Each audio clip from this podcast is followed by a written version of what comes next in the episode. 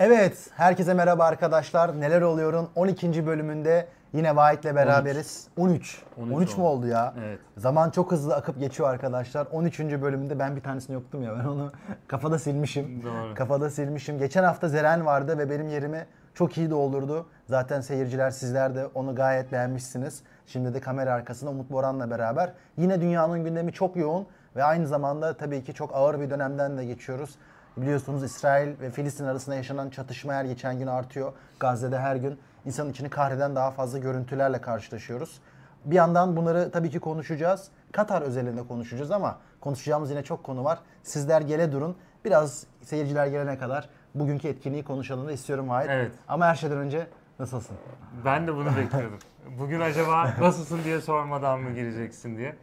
İyiyim Yaşar. Biraz yorgunum ama Yorgunsun. tatlı bir yorgunluk. Bugün çok şahane bir etkinlik yaptık. Yine fabrikafadaydık. Ee, ikinci münazara etkinliğimiz oldu bu. Evet. Ne konuştuk Yaşar? Cumhuriyet'in projesini konuştuk. Yani zaten yarın biliyorsunuz Cumhuriyet'in 100. yılı. Daha doğrusu ilan edilmesinin 100. Evet. yılı.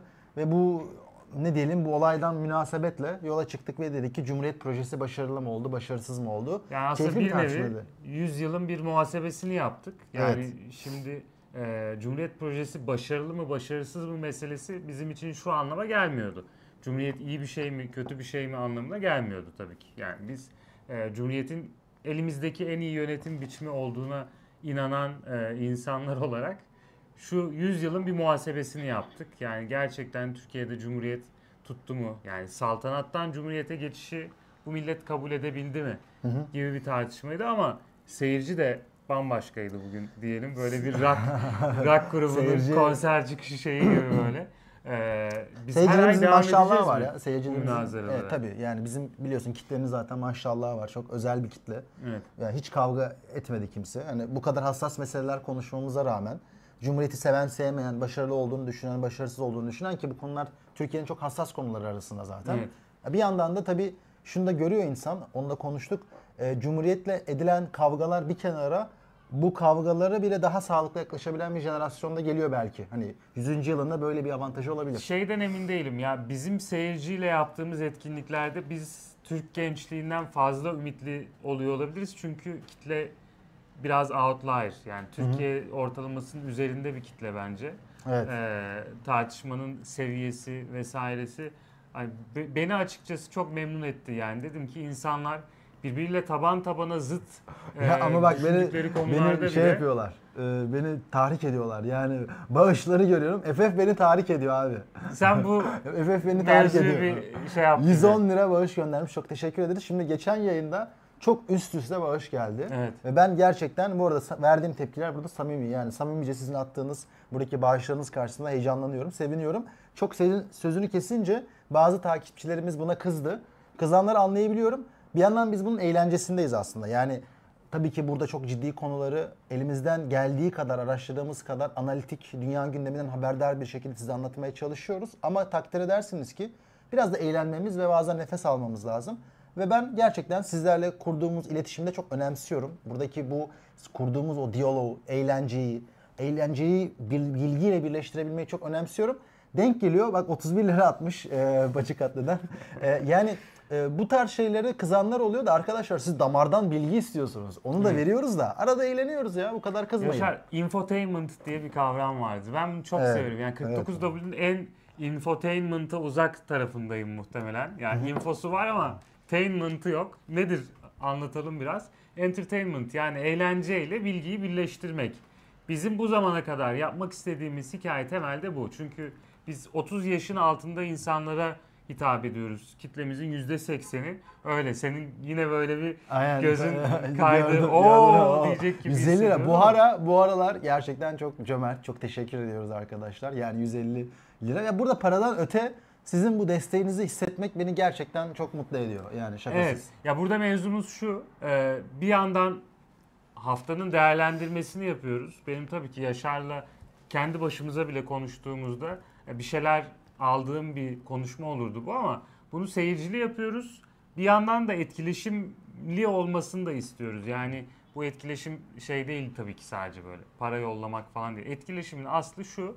Bizim konuştuğumuz konularda sizin de katkılarınız oluyor. Bazen yorumlarda mesela bir bilgi hatası, bir dil sürçmesi yaptığımızda Tabii. bile Tabii anında müdahale ediyorlar. müdahaleler benim çok hoşuma gidiyor bu. yani şey hariç bazı e, haddini bilmeyen yorumlar da olabiliyor ama e, onun dışında genelde ne bileyim bir bilgi yanlışı vermişiz diyelim ki yanlış bir bilgi vermişiz.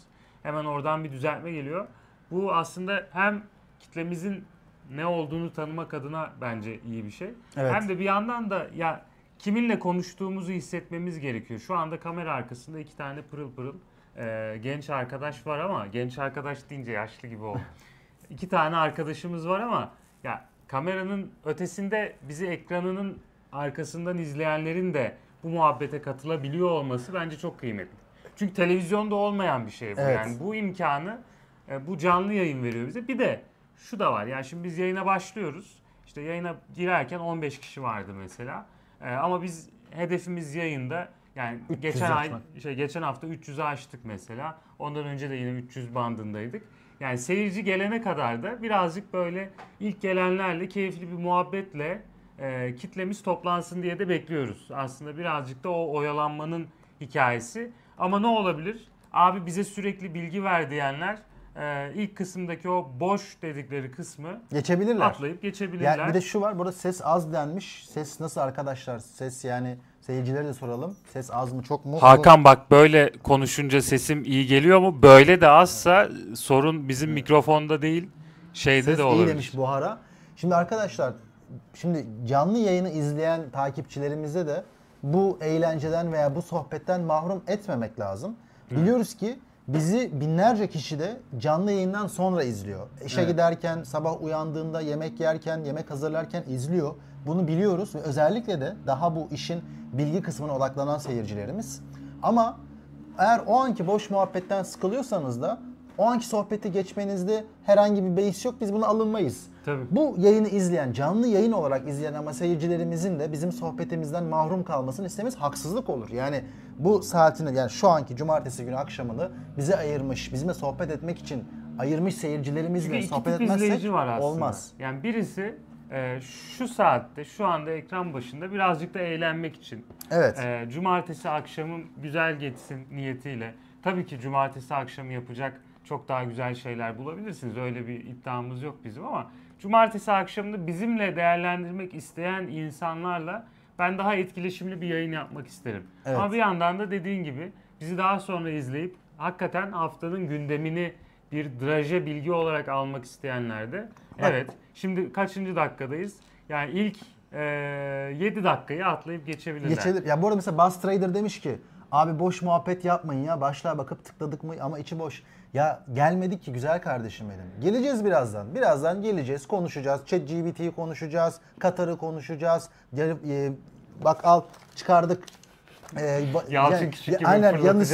Yanis Varoufakis'in son kitabını konuşacağız. Konuşacağız ama muhabbet de edeceğiz. Şimdi siz sadece bizden e, insan dışı bir şekilde robot olarak sürekli bilgi kusmamızı, yorum yapmamızı istiyorsunuz.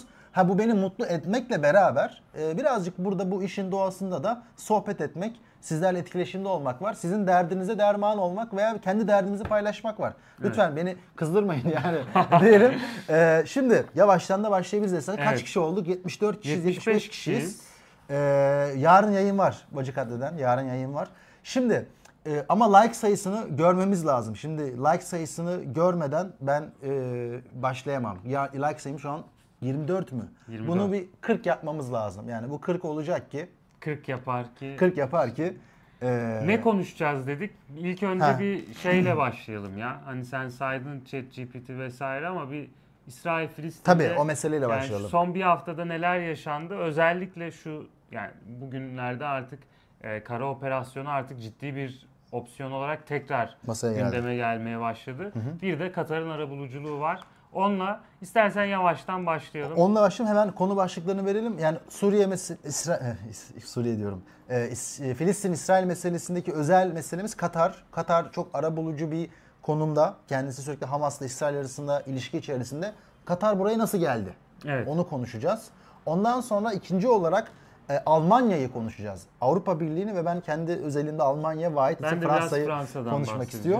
Almanya'nın ben tabirime af buyurun den yolunu yani e, siyasi pozisyonlarındaki Savrulma diyelim savrulmalarını Yaşar'cığım. konuşacağız. Şimdi yarın bir gün Almanya'dan vize alman gerekir. Gerçi gerek sana yok, gerekmiyor gerek yok, değil mi? gerek yok benim. Peki. Ee, yani Almanya'nın bu siyasi savrulmalarını ve pozisyonlarındaki bazı tutarsızlıkları, çelişkileri ve AB'nin içine düştüğü pozisyonu konuşacağız. Ben özellikle sosyal demokratları ve yeşilleri konuşmak istiyorum Evet. burada. Ee, bu sol liberalim, e, bununla ilgili Twitter'da falan bir geyik var ama bu geyiğin de bir noktada gerçek olduğunu Tabii e, tabii. gördük. Ya biz geçen haftalarda şeyden bahsettik işte Harvard'da yaşananlardan e, Bella Hadid ve diğer e, mankenlere yapılan baskıdan ki bu hafta ölüm tehditleri aldığını da Söyledi. söylemişti. Evet. Ve hatta Joe Biden'a yönelik bir mesaj yayınladı e, bugün de. Ama Avrupa özelinde çok daha garip bir hikaye var ve bu hikaye sadece garip değil aslında. Bizim birazcık kurcalayınca anlayabildiğimiz bir hikaye. Avrupa'nın yeni bir e, savrulması diyeyim ben. Sen, sen bunu ülkeler üzerinden Ben konuşacağız. konuşuruz. konuşacağız. Diyelim. Sonra biliyorsunuz hep teknoloji haberini konuşmaya çalışıyoruz. ChatGPT ve bu medikal anlamda, doktorluk anlamında nasıl implikasyonları var bunu konuşacağız. Geçen hafta değil, bundan birkaç hafta önce ilginç bir olay yaşandı. Bir çocuğun hastalığını 17 doktor teşhis edemedi, ChatGPT teşhis etti. Onu konuşacağız. Bunun genel anlamda nasıl bir resim verdiğini konuşacağız. Evet. Ve son olarak Çin'e gideceğiz. Ee, sadece batı merkezli bir yayında olmasın. Li Qiang, belki sen daha Keqiang. Keqiang. Li Keqiang. Keçiyan. Ben de tabii hani şey yazıyorlar ya abi o Judenfrage diye okunur, evet. o yazılır Judenfrage diye okunur falan diye. e, Bana da Keqiang'ın şimdi Çincemi düzeltebilirsiniz arkadaşlar ama öyle bir şeyimiz yok. öyle bir iddiam zaten yok. Evet. Bu arada Recep Başkan'dan 10 doların ateşlendiğini görüyorum. Feci bir ateşleme. Gençler iyi yayınlar. Solcuya kırmızı Tuborg, Vahide kahve. Vahit kahve sevmez bu arada. Ben, Ben- de Tuborg sevmem. Arkadaşlar ben normalde çay sevmem, kahve sevmem. Uyuz bir adam. Eyvallah. Yok, şaka yapıyorum abi. Ee, yani ben neyse reklama girmesin şimdi. Tuborg değil de daha Efes e, ürünleri diyormuşum. Hayda. Recep Başkan çok teşekkür ederiz. Evet, kanal kapanacak. Ee, Ahmet Faruk Burhan da 22 Türk lirası göndermiş. Çorbada 3-5 bir şey tuzumuz olmuş demiş. Çok teşekkür Eyvallah ederiz. Ahmet Herkes Burhan. hazırsa yayına artık başlayalım. Ee, şimdi bakalım bakalım bakalım. Arkadaşlar Katar'a gidiyoruz. İsrail-Filistin meselesine gidiyoruz. Son zamanlarda dün biliyorsunuz Gazze'nin telekomünikasyon altyapısı e, kesildi. İsrail telekomünikasyon altyapısını tamamen artık imha mı etti, kesti mi? Yani oradaki teknik detayı bilmemekle beraber çok yoğun bir bombardımana maruz bıraktı Gazze'yi. Oradan artık dehşet görüntülerin gelmesini bir kenara koyuyorum. Hiçbir görüntü gelmiyor Yani artık. sadece telekomünikasyon değil zaten elektrik altyapısı da yani evet. tamamen %100 bir blokaj uy- uygulanıyor şu anda. Hani abluka dediğimiz hikayeyi şu an Gazze şeridi yaşıyor ve dolayısıyla biz e, artık sivil kayıplarına dair Bir bilgi haber alamıyoruz. bile alamıyoruz. E, tahayyülümüzün ötesinde rakamlar çıkabilir. Umuyoruz ki e, böyle bir şey e, hızlı bir sürede bitsin ve hani daha fazla kayıp verilmesin. Ve bunun için de aslında hem ateşkes hem arabuluculuk çalışmaları Çok bir önemli. yandan yürüyor. Yürüyor. Şimdi biz ilk etapta Erdoğan'ın temkinli bir çıkışı olmuştu hatırlarsın. Tabii. Erdoğan demişti ki İlk günden. ilk günde iki tarafı da e, sivil öldürmeyin uyarısı yapmıştı. İki tarafında e, hani teröre kaçan hareketlerini kınamıştı Erdoğan. Bu da bir anlamda hem Hamas'a e, fırça kaydığını hem de işte İsrail'e e, ayağını denk al dediğini parantez içinde konuşuyorum. Söylemişti bazıları ve hani Erdoğan'ın iki tarafı buluşturabilecek, konuşturabilecek bir arabulucu olması bekleniyordu. Bekleniyordu ama Türkiye'de hani İlber Ortaylı, Celal Şengör bile katıldıkları programlarda işte Erdoğan çok akıllıca laflar etti demişti. Ama o rol gördük ki şu anda Katar'ın elinde. Katar'ın elinde ama Katar'ın elindeydi zaten uzun bir süredir. Yani Evet. bunu konuşacağız. Şimdi bilmeyenler için hemen kısa bir özet geçeyim. Bu geçtiğimiz Eylül ayında İsrail, e, İsrail diyorum, İran'la Amerika arasında bir anlaşma oldu. Bu anlaşmaya göre Amerika'nın 5 esiri, Amerikan vatandaş e, olan 5 esir, bunlar İran'ın elindeydi. Bunlar serbest bırakıldı. İran'ın da Güney Kore bankalarında dondurulmuş, bloke edilmiş 6 milyar doları vardı. Bu iki ülke anlaştı. İran elindeki 5 Amerikan askerini bıraktı ve karşılığında 6 milyar dolara erişti. Bu anlaşmayı Katar yaptı. Yani Evet. aradaki aracı ara buluculuğu anlaşmayı yaptı derken. ikinci olarak şunu da gördük biz. Ukrayna ve Rusya arasında Rusya'nın elinde tuttuğu Ukraynalı esirlerin salı verilmesi konusunda da Katar'ın yoğun girişimleri oldu. Şimdi Katar aslında bölgede birçok ülke gibi bunu bazen e, Umman yapmaya çalışıyor. Bazen Kuveyt yapmaya çalışıyor. Kuveyt mesela biliyorsunuz bilenler bilir Katar'la Suudi Arabistan arası çok ciddi açılmıştı. Hatta boykot uygulanmıştı iki ülke arasında. Bu iki ülkenin arasını bulmaya çalışıyordu ama Katar bunu daha uluslararası bir boyutta özellikle bölgedeki krizleri aşmak için işte İsrail Filistin'den bahsettim, İran Amerika arasındaki bahsettim, Ukrayna e, Rusya arasında bahsettim. Bu ülkelerin arabuluculuğunu sağlamak için yoğun girişimler içerisinde kendisini İsviçre gibi, kendisini Norveç gibi bir pozisyona konumlandırmaya çalışıyor uzun bir süredir. Peki bunu nasıl becerebildi? Yani hani yolda konuşurken bahsetmiştim. Hani Katar'ın Dünya Kupası'nı almasıyla başlayan bir e, soft power, bir yumuşak güç diplomasi becerisi hikayesiyle birlikte mi anlatmamız lazım bunu? Yoksa aslında Katar'ın zaten bölgede yıllardır süre gelen bir dinamik diplomasisi vardı. Ne bileyim El Cezire'yi yapmak mesela her baba yiğidin harcı değildir. El Cezire gibi bir kanalı sadece kurmak değil, dünyada muteber bir kanala çevirmek.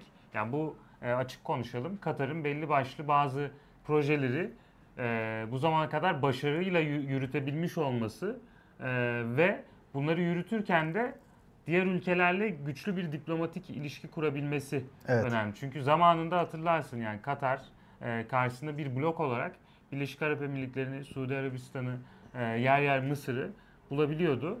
E, şu anda hani Amerika ile normalde ilişkisi iyi olan Birleşik Arap Emirlikleri, Suudi Arabistan yerine ya da İsrail'le bile bu ülkelerin ilişkisi daha iyi gibi düşünülürken e, arabuluculuk işi Katar'a düşmüş oldu. Abi şu var, şimdi şunu da söyleyeyim. Neden Katar bu pozisyona geldi? Evet. Sen dedin ya e, Dünya Kupası'nı almayı aldıktan sonra ben hatta onu şöyle bir formüle edeyim. Dünya Kupası alabilmesini de sağlayan Aynen bir öyle. e, Aynen öyle. bir aslında ortada birikim var. Peki niye değerli Katar? Şimdi arkadaşlar açık konuşalım. Tony Blair'ın bir açıklaması var. 2006-2007 gibi biliyorsunuz işte Irak Savaşı vesaire varken bu tarz insanlar e, o zaman da hem Irak Savaşı hem de İsrail ile Hamas arasında o zaman da çatışmalar vardı. Zaten hani bu meselenin 10 günlük bir mesele olmadığı ortada. O zaman hem Amerika hem İngiltere gibi ülkeler İsrail ile Hamas arasında yine çok kesin bir İsrail destekçiliği ne savunmuştu, savrulmuştu ve Hamas'ı toptan reddetmişlerdi. Ama Evet. hayatın bir gerçekliği var. O da şu. Bu gruplar iyi veya kötü. Bakın sizin siyasi pozisyonunuzdan bağımsız bir şey söyleyeceğim. Bu gruplar bir şekilde o bölgede güç sahibi. insanların bir şekilde bir bölümünün meşruiyetini kazanmış. Kendi hükümetimsi yapılarını oluşturmuş ve oradaki insanları bir şekilde temsil eden yapılar. Bir şekilde o insanlar üzerinde bir meşruiyet kurmuş yapılar. Siz bu yapıları görmezden geldiğinizde herhangi bir kazanım elde etmiyorsunuz veya daha kötüsü yine Amerika İngiltere perspektiften bakayım. Çok daha kötüsüyle tırnak içinde söylüyorum karşılaşıyorsunuz. Yani Hamas gidiyor, İslam devleti geliyor mesela. Dolayısıyla onlar da İslam Devleti dediğin DAEŞ değil mi? e, DAEŞ mesela. Veya şimdi bu neydi? Bir tane daha bir grup var. Ee, Boko Haram falan yok mı? ya tam burada da şey bulmuştum. Neydi bu? Neyse. Ee, hani bölgede de var ya işte bir Kassam Hüseyin Kassam Tugayları. Tugayları var. Bir grup daha vardı. Şimdi belki bizim seyirciler yazar. Onu, Olabilir. aynen. Bu arada şeyi de paylaştım. Ahmet Arif zamanında Katar'ın bu kalkınma ve e, diplomatik kazanımlarına dair bir video çekmişti. Yani Katar nasıl başarabildi bunu diye. E, onu da linkini koydum ama canlı yayından sonra izleyebilirsiniz. Yorumlara da bırakıyorum. Evet. Şimdi dolayısıyla insanlar da şunun farkında. Birileri de bu Hamas'la temas kurmak zorunda. Evet. Tıpkı birilerinin yani Amerika'nın Taliban'la temas kurmak zorunda olması gibi. Hatta Katar da o dönemde Taliban'la iletişim kuran ülkeydi. Hatta bu yüzden Amerika tarafından şu şerefle e, do, naillendirildi ne derler? Öyle şerefe nail görüldü. E, Non-NATO ally partner. Yani NATO ülkesi olmadığı halde e, Müttefik müttefik olan. gibi. Çünkü Taliban'la ilişki kurabiliyor. Yani ortada şu var arkadaşlar. Batılı devletlerin tırnak içine söylüyorum İslam ideolojisine sahip olan düşmanları var. Taliban'dır, işte Hamas'tır, işte İran'dır. Bunlarla iletişim kurabilen bir NATO partnerine ihtiyacın var. Evet. Katar'da bu boşluğu dolduruyor. Peki bu boşluğu niye Türkiye dolduramıyor? Herkesin aklındaki bir soru. soru. Bence bir kere Türkiye zaten Katar kadar aslında bu ülkelere yakın değil. Evet. Açık konuşalım. Yani Hamas'ın e, genel örgütü Doha'da yani örgüt me- merkez yapılanması bir bölümü Türkiye'de bu arada. Evet. Yani e, Hamas'ta liderlerin bir bölümü Haniye Türkiye'de. Türkiye'deydi değil mi İsmail Haniye? Öyle olması lazım.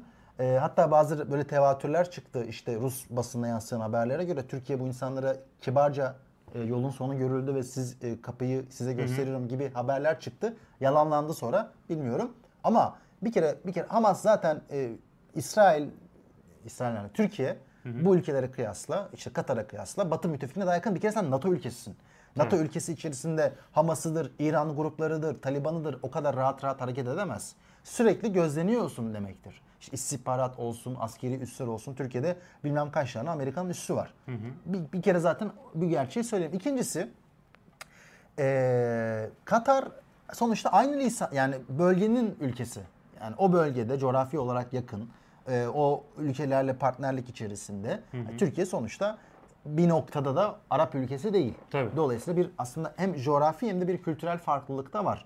Böyle değerlendirmek lazım. Yani Türkiye neden bu rolü benimsemiyor? Üçüncüsü Türkiye'nin biraz zikzaklı bir ilişkisi var. Buna Evet. dikkat etmek lazım. Yani sen de söyledin. Aynen herkese. Yani e, Erdoğan ilk gün çıktı dedin işte çok mutedil, çok böyle iki tarafı da ateşkese çağıran bir an- e, açıklama yaptı ki bence şöyle doğru.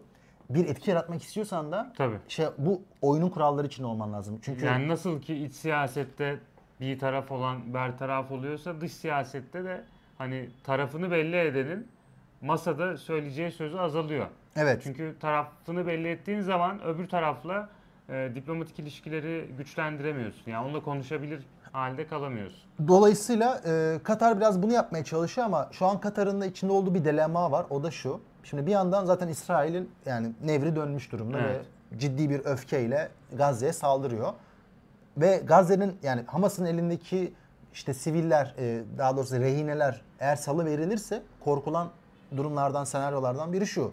İsrail'in orayı dümdüz etmesi için hiçbir engel kalmayacak. Hani en azından şu an orada yaşayan bazı İsrail orada bulunan İsrail vatandaşları var ve tamamıyla büyük bir kara veya hava harekatının sonuçlarından biri bu insanların da ölümü olabileceği için yani Evet. İsrail şimdiki vahşetin üzerine vahşet katmıyor ama e, bu insanlar salı verilmezse de e, bir yandan Katar'ın bu arabuluculuk rolü de zayıflayacak gibi duruyor. Tabii. Ortada böyle bir dilemma işte burada var. da tabii Hamas şuna inanıyor.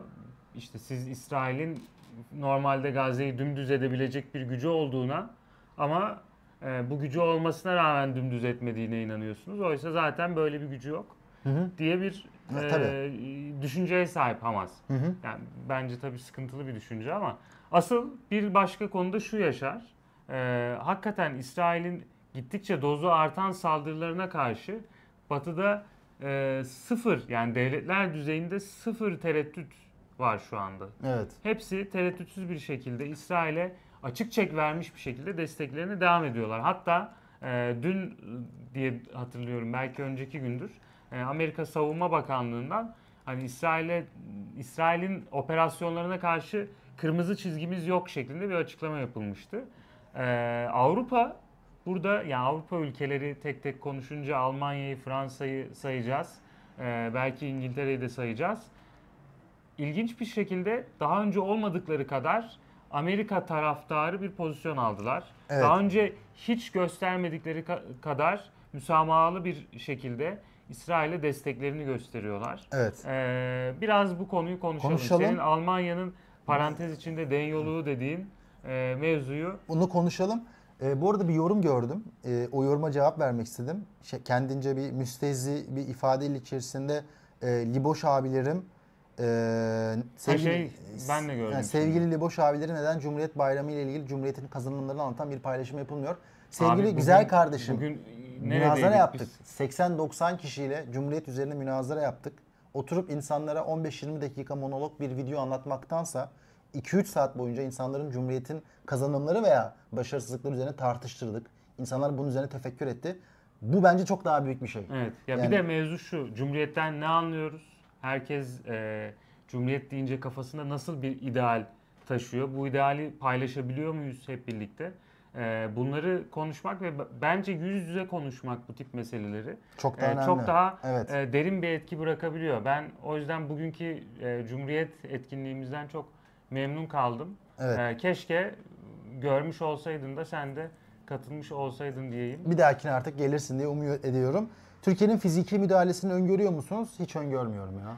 Ben de. Yani- Ee, ama fiziki müdahalenin kastı ne? Yani bir tarafa destek olarak olmasa bile şöyle bir senaryo bildiğim kadarıyla ya, ya da anladığım kadarıyla hala masada Ee, gerektiğinde hem insani yardım götürme hem de belki sivilleri tasfiye etme, tahliye etme gibi bir e, senaryo söz konusu olduğunda anladığım kadarıyla Türkiye'nin bir e, hala masada duran bir destek e, şeyi var. Şu olabilir tabii. Teklifi Birleşmiş var. Milletler Barış Gücü ve orada bir insanlık koridoru Hı hı. oluşturulup işte o koridorun gerisindeki sivillerin zarar görmemesi için çabalayan bir güç oluşturulursa Türkiye ona kesinlikle dahil olur ama ben sorudan Devlet Bahçeli vari işte Türkiye gitsin Gazze'ye tek başına orada ha, öyle bir şey. Ya yani- tabii zaten o açıklama e, 24 saat haber değeri vardı. 24 Evet, saat saat bitince ve- haber değeri Bu şeyi oldu. arıyorum. e, belki onu bulup vermek güzel olabilir. Şimdi bu Av- Avrupa Birliği ülkelerine geçeceğiz. Dün biliyorsun Birleşmiş Milletler'de bir resolution oylandı. Tabii. İşte immediate ceasefire yani e, E, ceasefire, ateşkes isteyen. aynen ülkeler. Ee, 8 Avrupa Birliği ülkesi buna evet dedi. Şimdi listeyi tam hatırlamıyorum ama İrlanda, İspanya, Fransa, e, Belçika dört tanesini hatırlıyorum. Zaten İspanya bu konuda En benim vocal. beklentimin üstünde bir e, şekilde ajandayı sahipleniyor ve Evet. e, nasıl diyeyim ateşkese tarafları davet Özellikle ediyor. onların sosyalist bakanları ki hani sosyalistler biliyorsunuz bu konuda daha e, seslerini yüksek sesle dile getirirler. Hani e, özellikle İsrail-Filistin meselesinde Filistin taraftarlığı yüksektir sosyalistlerde. İspanya'da zaten bunu yapıyor. Şimdi bu Ama red verenler de oldu. red verenler de oldu evet. E, işte o- ABD ve İngiltere başta olmak üzere. Zaten şimdi ben bu e, Almanya meselesine değinmek istemememin sebebi şu. Şimdi bu Almanya içinde de çok tartışılıyor. Türkiye'de de biraz tartışıldı. Ben Almanya'ya baktığımda arkadaşlar ikinci konuya da geçmiş olduğumuzu fark ettiniz zaten. Vahit orada çok transition, smooth bir transition yaptı. Şimdi pandemiye bakıyorum. Rusya savaşına bakıyorum ve şimdiki İsrail-Filistin meselesine bakıyorum. Bu üç meselede de bakın mes- pozisyonların kendisiyle ilgili bir şey söylemiyorum. Bakın dikkat edin lütfen bende kalın. Pozisyonların kendisiyle ilgili bir şey söylemiyorum. Normalde savunmadıkları bir pozisyondan savundukları bir pozisyona hızlıca savruldular. Yani işte otoriteye karşı olmak, ne bileyim özgürlük diyenler bir anda işte seyahat yasakları, insanların evlerinde oturma yasaklarını savunur oldu. Veya barış diyenler, barış barış diyenler bir anda Rusya'ya karşı çok şahin politikaları benimsediler. Veya işte insan hakları diyenler veya işte e, yine savaş karşıtı pozisyonlarını benimseyenler bir anda İsrail-Filistin meselesinde İsrail'in tırnak içine söylüyorum kendisini savunma hakkı işte meşrudur deyip sonuna kadar bunların arkasındayız dediler. Özellikle de sol liberal diyebileceğim sosyal demokratlar ve yeşiller ki benim de çok uzak olduğum siyasi pozisyonlar değil aslında. Fakat işte bunları görmek ciddi bir siyasi savrulma ve tutarsızlık göstergesi bence ve Almanya bunun başını çekiyor. Öyle ki Rusya Savaşı'nda Amerika'dan çok daha Amerikancı. İsrail-Filistin Savaşı'nda ise İsrail'den çok daha İsrailci bir pozisyon içerisinde. Bunun bana bence gösterdiği iki şey var. Kısaca sonra bunu açarız. Bir kere Avrupa Birliği kendi otonomisini çok ciddi kaybetmiş durumda. Rusya Savaşı'nda kesinlikle kendi çıkarlarına uygun bir şekilde hareket ettiklerini düşünmüyorum. İkincisi e, siyasi ideolojiler ve pozisyonlara baktığımızda da çok ciddi bir tutarsızlık içerisinde özellikle yeni nesil e, sol. Yani eski Evet. nesil sol değil yeni nesil sol.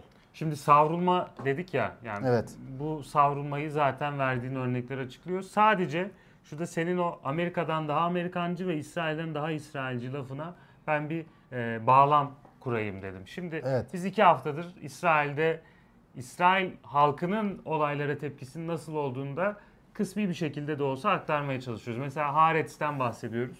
Haaretz bir liberal e, İsrail gazetesi olarak e, bu Hamas'ın saldırısı da dahil olmak üzere çatışmayı körükleyen bütün adımlardan başta Netanyahu'yu sorumlu tutuyor.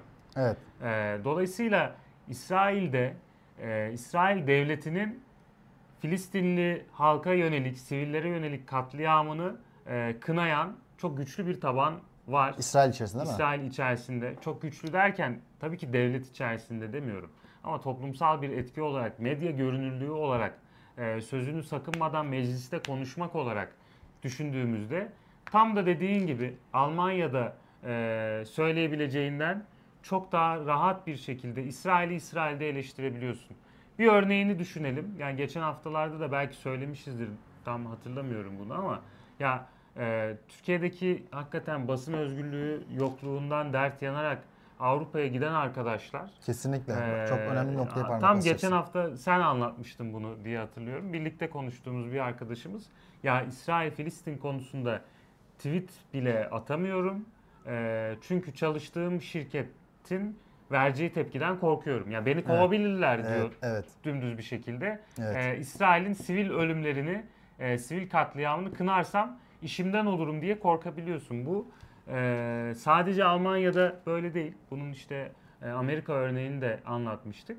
Ama bir yandan da devlet nezdinde Fransa beni çok şaşırttı. Çünkü Fransa ne bileyim işte Jacques Chirac mesela hatırlanır. Evet, yani evet. e, Charles de Gaulle'den beri bir Fransız e, devlet vizyonu vardır ve bu devlet vizyonu dış politikada bağımsız bir e, pozisyon almayı her zaman önde tutmuştur. Yani biz e, Amerika ile yan yana olabiliriz ama hiçbir zaman tam Amerikancı olamayız. Evet. Amerika ile olursak yan yana oluruz. Amerika bizim üstümüzde biz onun altında olmayız ya da biz onun takipçisi olmayız diyen bir politika vardı. Evet. Bu De Gaulle'den Chirac'a kadar devam etmiştir. Bunun e, Sarkozy döneminde sarsıldığını, e, Hollande döneminde zaten hani bir Fransa dış politikası ne kadar vardı konuşulur ama Macron döneminde de tamamen bittiğini görüyorum ben. Macron tabii ki hani mesela Trump'la atışmaları vardı zamanında ama Macron'un takındığı tavır bana şöyle geliyor. Tamamen karikat- karikatürü olmuş bir e, batı imgesi var ve o imgenin sahiplenicisi bir Macron var şu anda. Yani e, tam olarak böyle bir paket program halinde. Evet. Amerika'dan daha Amerikancı dediğinde de yine Macron işte Macron'da böyle şöyle bir yani ne diyelim basiretsizlik de var. Gitti İsrail'e. evet Yani hem İsrail argümanlarının en uçunu savundu bir yandan. Evet. Dedi ki işte bir koalisyon gücü kurulmalı, IŞİD'e karşı savaşıldığı gibi Hamas'a karşı da savaşılmalı dedi. işte İsrail'den daha İsrailciden şeyimiz Çıkıp bu yani. ama aynı anda dedi ki bir de işte refah koridoru açılmalı, insani yardımlar yapılmalı, Gazze'deki sivil halka yardım edilmeli. Yani bak şunu düşündüm. Acaba bir koalisyon gücünü şundan mı savunuyor? İşte orada bir koalisyon gücü olursa İsrail ordusunu dengeler. İsrail ordusu öyle kafasına göre bomba atamaz. Ama ebe kardeşim hani bak çok iyi niyetle düşünüyorum. Hani bu da böyle ifade edilmez. Yani tam bir basiretsizlik örneği dememin Evet. sebebi o. Ne kelimelerinin nereye gideceğini yani biçip hesaplayamıyor. Ve e, yani pışpışlayıp yolladılar. Aynen, aynen, Gitti Mahmut Abbas'la da görüştü. Yani Netanyahu için Macron ziyareti şey gibi oldu. Bakın Macron da bizim yanımızda diye kendi halkına poz verdiği bir görüşme gerçekleştirmiş oldu. Şimdi çok güzel sen söyleyeceğin Ya bu bir bu söyle. biraz basiretsizlik, birazcık da kapasitesizlik. Ee, nasıl diyeyim sana? Ee, kapasitesinin düşüklüğünü şeyle e, gidermeye çalışan, sözleriyle gidermeye çalışan bir e, dış politika tutumu gibi geliyor bana. Ee, İsil Haras demiş ki AB'nin bu olayda bu derece ABD destekçisine dönüşmesinin sebepleri ne olabilir? Hani benim iki cevabım var. Sen eklemek istersin. Şimdi bir kere Fransa'dan örnek verdin. İşte Jacques Chirac bu Fransa'nın hep otonomi, özellikle dış politikada otonomisini savunan noktadan geldiğimiz nokta ki Fransa NATO'dan ayrılıp geri girmiş de bir ülkedir. Yani o derece kendi bağımsız dış politikasına sahip çıkan bir ülkedir. Bugün Fransa'nın savunma sanayisine baktığımızda da ABD'den tamamen bağımsız olduğunu, F-35 projesine falan Evet. dahil olmadığını görürüz. Fakat AB ekonomisi zayıfladıkça, AB'nin özellikle yüksek teknoloji alanında Çin ve ABD gibi ülkelere yetişememe durumu oluştukça, AB'nin refahı azaldıkça, AB'nin içerisinde yani ekonominin yavaşladığını gördükçe bir kere gittikçe daha fazla ABD'ye bağımlı olan, kendi siyasetini çizemeyen bir durum var.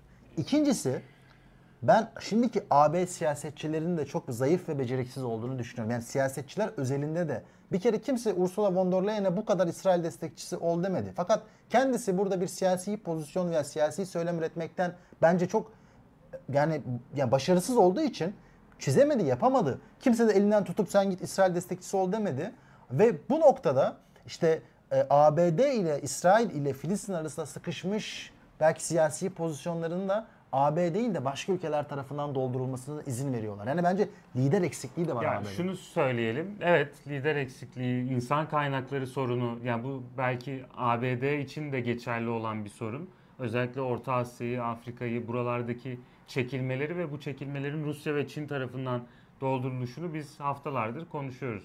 Ama AB özelinde özelinde şunu da e, konuşmamız lazım. Bir taraftan Çin, e, AB içerisindeki rekabeti koruyucu yasaları kendi lehine kullanarak AB pazarına e, sızmış durumda. Hı hı. Ve gittikçe de Çin küresel mi? pazardaki etkisini arttırıyor. E, bir taraftan Rusya bir güvenlik tehdidi olarak e, hiç olmadığı kadar somut bir tehdit üretmeye başlamış durumda. Burada güvenlik tehdidinden kastım şu değil. Rusya gelecek tanklarla Almanya, Fransa'ya bu değil derdimiz ama şimdi Rusya'nın Ukrayna'ya saldırdığı senaryoda Ukrayna'dan işte milyonlarca insan göçüyorsa Avrupa Birliği'ne bu Avrupa Birliği için bir güvenlik tehdididir.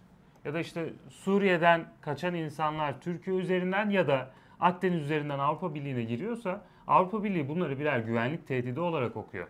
Şimdi Avrupa Birliği hem e, güvenlik konusunda hem iktisadi konuda e, tehditlerle çevrelenmiş hissederken kendisine bir partner arıyor. Tek başına bu işlerin altından kalkamayacağının farkında. Bu partner kim olabilir? Yani bu partnerin Rusya olmayacağını biliyoruz. Çünkü Rusya tehditlerden bir tanesi zaten. E Çin de bir zamanlar Avrupa Birliği ile çok güçlü bir e, ticari partnerdi ama Avrupa Birliği artık şunun farkında. Çin'le olan ticari partnerliğimiz bizim zararımızı onların karına devam ediyor. Dolayısıyla yine ellerinde kalan e, en önemli alternatif ABD oluyor. Çünkü İngiltere de gitti. Dolayısıyla e, leverage da düştü. Yani Avrupa Birliği'nin özgül ağırlığında da bir azalma yaşandı. Evet. Yani Avrupa Birliği ya tek başına güçlü bir e, diplomatik ağa sahip olması sayesinde belki işte Japonya ile Yeni Zelanda ile Hindistan'la e, vesaire ilişkiler kurabilecek seviyeye gelecek ki bu mümkün değil. Çünkü zaten bunlarla e, ne deniz ne karayoluyla doğrudan bir bağlantım var. E, ya da A- ABD gibi doğrudan denizde komşu sayılabileceğin hem de NATO gibi bir üst kurumsal yapı üzerinden zaten e, bu zamana kadar hep diplomatik ilişkilerini geliştirdiğin askeri ve güvenlik konularda işbirliği içerisinde olduğun bir e, müttefiğinle ilişkilerini de daha da derinleştireceksin. Ama burada şu var artık. ABD ile olan ilişkilerinde Avrupa Birliği'nin eski ağırlığı yok. Dediğin gibi Avrupa Birliği ekonomisi gittikçe bir içine kapanma, bir soğuma evresi içerisinde şu anda. Ee, dolayısıyla ABD ile konuşurken de daha güçlü bir pazarlık unsuru yok ellerinde. Buna bu arada Belçika efekti derler. Yani Evet. Kaliforniya efekti derler. Sebebi şu, e, mekanizması yani. İşte bir blok, bir blok halinde olduğunuzda kendi istediğiniz regülasyonları kabul ettirirsiniz. Örneğin ABD'deki e, otomobil firmaları çevre regülasyonları konusunda en sert regülasyonları olan Kaliforniya eyaleti ile e, Kaliforniya eyaletine göre üretim yapar ki normalde sallıyorum Colorado'ya daha az çevre hassasiyeti olan araçlar satabilir. Ama en büyük pazar işte Kaliforniya olduğu için der ki ben Kaliforniya ayarında yapayım. Diğerleri de zaten bundan faydalanmış olur. Çünkü Kaliforniya orada ekonomik gücünü kullanmış olur. ABD'de de aslında Brüksel efekti var. Fakat bence zayıflamaya rağmen bunu şimdiki bu potansiyeli bir aktüele çeviren, Tabii. bir ülke, bir kinetik enerjiye çeviren bir lider, bir blok yok. Şimdi bloğun içinde kendi iç tartışmaları var. Yani kuzey ülkeleri başka bir şey söylüyor, güney ülkeleri başka bir şey söylüyor. Kuzey ülkeleri özellikle Hollanda'sı, Almanya'sı, Danimarka'sı olabildiğince işte ekonomiyi minimize edelim. Fiscal policy konusunda kemer sıkmaya devam edelim. Para harcamayalım. Ya, ya burada Varoufakis anlatacak birazdan değineceğiz. Hani yatırım yapılmayan ve dolayısıyla gelişmiş teknolojilere para harcamayan bir Avrupa Birliği'nin bir kısmı var. Bir de özellikle Akdeniz tarafında borç içinde yüzen işte İtalya'sı, işte İspanya'sı, Yunanistan'ı yüksek işsizlik rakamlarıyla uğraşmak zorunda olan başka bir Avrupa var. E Doğu Avrupa'ya bakıyorsun. işte Estonya'sı, Litvanya'sı, Polonya biraz daha iyi bir durumda ama bu ülkeler hem zaten yani kapasiteleri belli. Evet. Bir de bunun üzerine Rusya tehdidiyle karşı karşıyalar ve bütün aslında şu anki hassasiyetleri ve dikkatleri Rusya üzerine do- dolmuş durumda. Dolayısıyla AB içinde de kendi tek sesini veya tek vizyonunu koyabilecek bir siyasi yapı yok. Çok parçalı bir yapı var. Bir de bence e, bu son 2-3 senede aldıkları siyasi pozisyonlar realist bir siyasi pozisyondan ötede olunca mesela güneş enerjisi veya nükleer enerji tartışmalarına bakıyorum. Yine burada Almanya'ya geleceğim. Yani Almanya yeşil enerjiden işte yeşil enerji ayağına nükleer enerjiden çıktı. Evet. E çıktı da oldu abi. E, şimdi kömüre Şimdi kömüre geri kömüre geri dönüyor. Bunu Bak, çok da konuştuk, konuştuk. aslında. Ya evet. şimdi diyecekler ki işte abi uzun vadeli falan. Ya eyvallah da yani mesela Fransa'ya bakıyorsun, Almanya'ya bakıyorsun. E, Fransa'nın işte enflasyon rakamları daha geride. Enerji fiyatlaması daha geride. E, daha e, işte stabil bir enerji piyasası var. Yani bu özellikle ideolojik bakış veya işte bu sosyal demokratların, yeşillerin e, hayali bakışlar arasında yaşadıkları hezeyanlar ve bunların gerçekliğin duvarına toslaması onları da efektif bir politik üretmesini engelliyor bence. Evet. Ama daha kötüsü bir de burada ahlaki bir yüksek bir ahlaki üstünlükle en doğrusu biziz tavrıyla iyice bir ikiyüzlülük ve iyice bir nefret kazandıklarını düşünüyorum kendi şahsım adına. Benim düşüncem bu yönde. Yani insanları da tutup ikna edemiyorlar. Bakın ben koronavirüs yasaklarını konuşuruz, eleştiririz bilmem ne falan. Ama sizin ya bu insanlar geri zekalı, popülist, eve kapanmak istemiyorlar, şu bu falan demek yerine ya biz politika değiştirdik ve şundan şundan şundan dolayı değiştirdik diye insanlara anlatmanız gerekiyor. Çünkü bu yüksek ahlaki meşruiyet şey meşrut Bu ahlakçılığa yaslanmak bir siyasi tembelliğin ürünüdür diyorum ben her kesinlikle. Yani insanlara Ya o yüzden orada o ahlakçı bir şekilde sen cahil olduğun için, sen işte kötü bir insan olduğun için böyle konuşuyorsun demek ve onu iknaya çalışmamak o tembelliği gizlemenin yolu. Diyelim e, bence sıradaki habere geçelim. Va- Varoufakis mi? Bu o arada ya da ChatGPT'yi de konuşabiliriz. Varoufakis hani siyaset dedik ya şu arada şey sormuş e, Muhammed Karakurt. Filistin'in eski destekçilerinden Hin- Hindistan neden şu an İsrail destekçisi? Tek bir cevabı var Müslüman düşmanlığı. Hindistan'da Evet. çok güçlü bir İslamofobik e, hissiyat var. Çok güçlüdür. Nefret- Modi, Modi bunu yani eskiden bu kadar güçlü değildi. Hindistan'da çünkü Hindistan aynı zamanda dünyadaki en yoğun Müslüman nüfusa sahip olan ülke. Ama Modi liderliğinde BPT miydi partinin adı? Hep unutuyorum partinin adını. E, bizim bu arada aynı isim. Adalet ve Kalkınma Partisi. evet. Ee, Yok. yok ya o JDP. şey, J- Just- o başka. Justice and Development Parti değil mi ya? Şey Hindistan'daki parti. hayır hayır. Ee, Modi'nin partisi. Modi'nin par- o, sen ona bak ben o sırada şunu söyleyeyim. Hindistan Halk Partisi. Evet. Bu kimin de o zaman? Justice and Development Parti. Ne sen sen bak. Ondan emin değilim. Yani India yaz belki öyle çıkar. Modi döneminde gittikçe artan bir kutuplaşma hikayesi var Hindistan'da. Ama halk nezdinde hikayeyi bir kenara koyalım. Yani devlet nezdinde artık eee, Hindistan'da ülke içinde bile Müslümanlara yönelik pogroma varan eylemlerin öncülüğünü yapıyor parti. O yüzden de dışarıda da bu kadar daha e, pro İsrail olması ama bence tek sebebi İslamofobi değil. E, ben işin bir tarafında da yani Hindistan son yıllarda gittikçe Batı bloğu içerisinde o demokrasi bloğu diye adlandırılan bloğun önemli bir oyuncusu olmaya çalışıyor. E, burada tabii ki Çin'le aralarında yaşanan hem iktisadi hem de politik gerilimler olduğunu düşünüyorum. Yani bir e, dengeleme unsuru olarak Hindistan her zaman ABD'ye bandwagon ediyor. Bandwagoning dediğimiz şey de uluslararası ilişkilerde şeydir yani. E, ABD ne derse onun Ha, trenine ha, atlamak. ha, aynen. Yani şu an bu Avrupa Ganimete Birliği- atlamak gibi bir şey yani. ya aslında şu, e, benim abim ABD'dir diyorsun. Çin'e karşı kafan daha rahat oluyor. Çünkü Evet. Çin güçlenip seni dövebilir.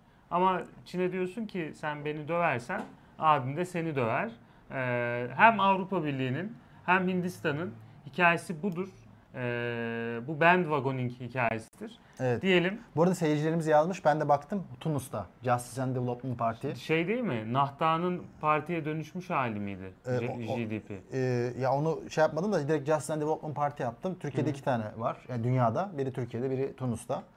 Ee, Hindistan'daki Hindistan Halk Partisi. Modi'nin partisi.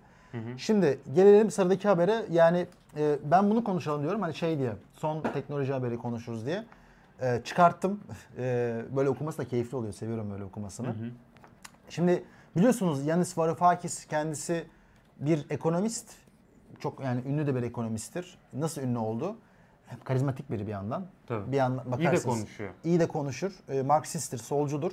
Ve özellikle Yunanistan'ın bu borç krizinde Troika ile yani işte Avrupa Komisyonu, IMF ve Avrupa Bankası ile Avrupa Merkez Bankası ile arasında imzaladığı ekonomik kurtarma paketinde Troika üçlü o dönemin ekonomi bakanıydı. Ve e, Yunanistan istediklerini alamayınca Evet. özellikle o dönem iktidara gelmiş Sol Parti'nin taviz verdiğini görünce Siriza'dan ve o dönemki görevinden ayrıldı ve sonra Yeni bir hareket yeni kurdu. bir hareket kurdu. Ee, Sene 2025 2015 falan. Aynen 2025 için demokrasi hareketi gibi bir şey çıktı. Fotoğrafı da geldi şu an Varoufakis'in. Yer yer açıklamalar yapar. Şimdi ise artık iyice bir kamu entelektüeli yani dünyaca uluslararası ünlü bir kamu entelektüeli pozisyonuna geldi. Yazıları çok sık çıkar. Şimdi bununla ilgili yeni bir e, kitabı çıktı. Tekno Feodalizm diye. Evet. Şimdi iddiası kısaca şu. Şey iddiası beni benden aldı. Kapitalizm öldü diyor. Kapitalizm öldü diyor. Yani tabii ki bir sosyalist için aslında çok ne diyelim güçlü bir iddia değil. Şöyle zaten sosyalistler bir gün öleceğini Ölecek söylüyor. diyorlardı ama Ölecek diyordu. beni şaşırtan şu oldu. Normalde bir Marksist diye tanıyoruz tabii ki Varoufakis'i ama kapitalizm öldü. E normalde işte o e, tarihsel materyalizm içerisinde kapitalizmin peşine gelecek hikaye nedir? Ya işte bir proleter diktatörlüğü ya da hani adım adım sosyalizme gidilen bir hikaye. Evet. Ama Varoufakis'te öyle bir şey olmuyor. Olmadı. Aksine ne geldi diyor? Aksine tekno- Tekrar feodalizm geldi diyor. Evet. Bu feodalizm de diyor e, eskisinden farklı olarak daha teknolojik bir feodalizm. Teknolojik feodalizm deyince de bunu açalım. E, şirketlerin teknolojilere e, ne diyelim sahiplikleri üzerinden rantla gelir elde etmesi. Evet. Amazon örneğiyle aslında bunu çok basit bir şekilde izah edebiliriz mesela. Evet. Ne yapıyorsun abi? Senin bir ürünün var. Ya da biz kupa satıyoruz ya. Shop yerde kupa satıyoruz. Ya da YouTube'da yayın yapıyoruz arkadaşlar. Biz YouTube'da sizin o her yolladığınız 100 liralık bağıştan 30 lira. 30 lira YouTube kesinti yapıyor. E Şimdi YouTube burada bir yandan bir hizmet sağlayıcısı. Ama o hizmet de nasıl sağlanıyor bize? Bir e, alan açmış oluyor bize. Bir alan dediğimde de aklınıza e, tıpkı tarla gibi, bir tarım arazisi gibi bir alan gelsin. Ya da Amazon'da bir dükkan açıyorsun değil mi? O dükkanın kirasını düşünün. Amazon kendi bünyesinde satış yapan dükkanların kirasıyla geçiniyor temelde. Tabii ki kendi e, satış birimleri de var. Yani direkt sadece Amazon'da başkaları satış yapmıyor. Ama Amazon temelde o kiralarla yani o rantlarla geçiniyor. Çünkü rant dediğimiz şey temelde rent ile e, aynı anlamda düşünün. Kira demek. E, bu da bizi şöyle bir noktaya getiriyor. Teknoloji şirketleri sadece e, teknolojide değil aynı zamanda dijital alanda e, ellerinde bulundurdukları sahiplikler üzerinden aldıkları kiralarla büyüyorlar ve öyle böyle karlar elde etmiyorlar. Şöyle bir durum var. Aslında kapitalizmle feodalizm arasındaki farkı incelediğimizde feodalizm siyasi imtiyazların ekonomik imtiyazlar üzerindeki söz sahibi olması. Evet. Çünkü işte Yani toprağın sahibi, toprağın ağası, landlord dediğimiz e, kesime aristok- aristokratlar Evet. dedik biz Avrupa'da. Ve bunların aslında herhangi bir meriti yani sonradan kazanılmış, becerilerinizle kazanılmış bir durumu yok da genelde hikayenin %95'inde. Bu size geliyor ve siz bu siyasi gücünüzle, toplumsal işte statünüzle ekonomi üzerinde söz sahibi oluyorsunuz ve bütün kurallar, ekonomik kural, kurallar bu siyasi sosyal ilişkiler üzerinden dönüyor. Evet. Ve burada Vaid'in de dediği gibi en önemli tabii ki ekonomik meta toprak. Toprağın bölüşümü ve toprağın kimin sahibi olacağı ama toprağın kendisi doğrudan yani toprak değil de aslında burada bakmamız gerekecek, bakmamız gereken şey şu. Yani toprak burada sizin sahip olduğunuz, işleyebildiğiniz ve başkasına da satmadığınız, size doğuştan gelen, başkasına transfer etmek zorunda olmadığınız bir ekonomik meta burada. Evet. Kapitalizme hem bir meta baktığımızda- hem de bir üretim aracı. Kesinlikle öyle.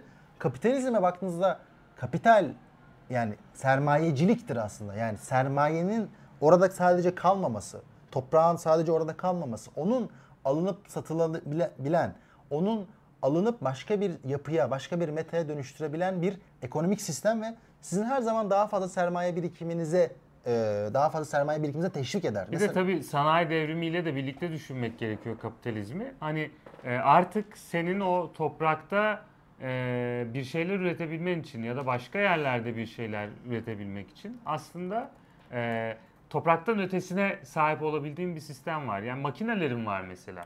farklı üretim araçlarım var. O makineler normalde pahalı ve yüksek sermaye sahibi olduğun için onları elinde tutabiliyorsun. Bu üretim araçları da dolayısıyla ne sağlamış oluyor sana? Bir sahiplik ve o üretim araçlarıyla üretilen şeylerden e, daha yüksek kar elde etme fırsatı.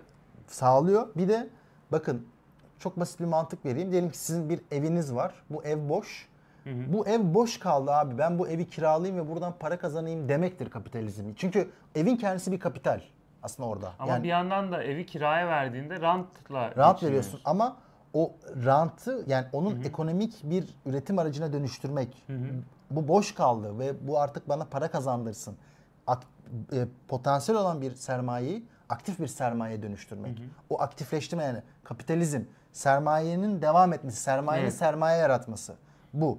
Ama tabii ikinci kırılım burada bahsettiğin gibi üretim araçlarının topraktan çıkması. Dolayısıyla burada internet şirketlerinin yaptığı şey aslında toprak sahipliği gibi belli alanları sahip olmak. Bu alanlar üzerinde sahiplik de tıpkı işte sizin bahsettiğim sosyal ilişkiler ve siyasi imtiyazlardan dolayı doğmuş bir e, ne diyelim imtiyaz gibi. Bu imtiyazlara sahipsin sen. Bunun domainine sahipsin. Ve oraya insanlar geliyor. Sırf buralarda ticaret yapabilmek için, buralarda bilgi alışverişine bulunabilmek için size para ödüyor. Evet. Siz sadece burada sahipliğe Karından sahipsiniz. pay alıyorsun. Evet. Ve bu payı e, bir üretim aracıyla değil de bir işte domain sahipliğiyle Evet. diyelim elde ediyorsun. Dolayısıyla teknofeodalizm dediği şey aslında bir yandan da siyasi bir yönü de var bunun. Çünkü klasik feodalizmi düşündüğünde o toprak sahibi işte ne bileyim belki e, senden kira alıyordu ya da senden vergi alıyordu. Ama daha sonrasında o vergi üzerinden devletle kurdu. Devletten kastımız da işte o zaman için kral diyelim. Monarşiyle kurduğu bir ilişki vardı. Yani bir e, karşılıklı hesap sormanın yer aldığı içinde bir dengeleyici, denetleyici bir e, hikaye vardı. Bir de bununla ilgili anlattığı ikinci kısım şu bu hikayeyle ilgili. Yani burada özellikle teknofeodalizmle beraber düşündürdüğü şey internet bu güç ilişkilerini alt üst etmedi de çünkü iddia edilen argüman buydu ya Evet. işte internet belli firmaların özellikle sermaye sahibi olmayan firmaların doğmasına imkan verdi. İnsanların sosyal mobilitesini arttırdığı gibi argümanları katılmadığını söylüyor. Daha aksine daha işte JP Morgan'la Microsoft'un beraber işbirliği içerisinde kripto endüstrisinde çalıştığını, işte kripto endüstrisinde daha fazla söz sahibi olabilmek için işbirliği anlaşmaları imzaladığını söylüyor.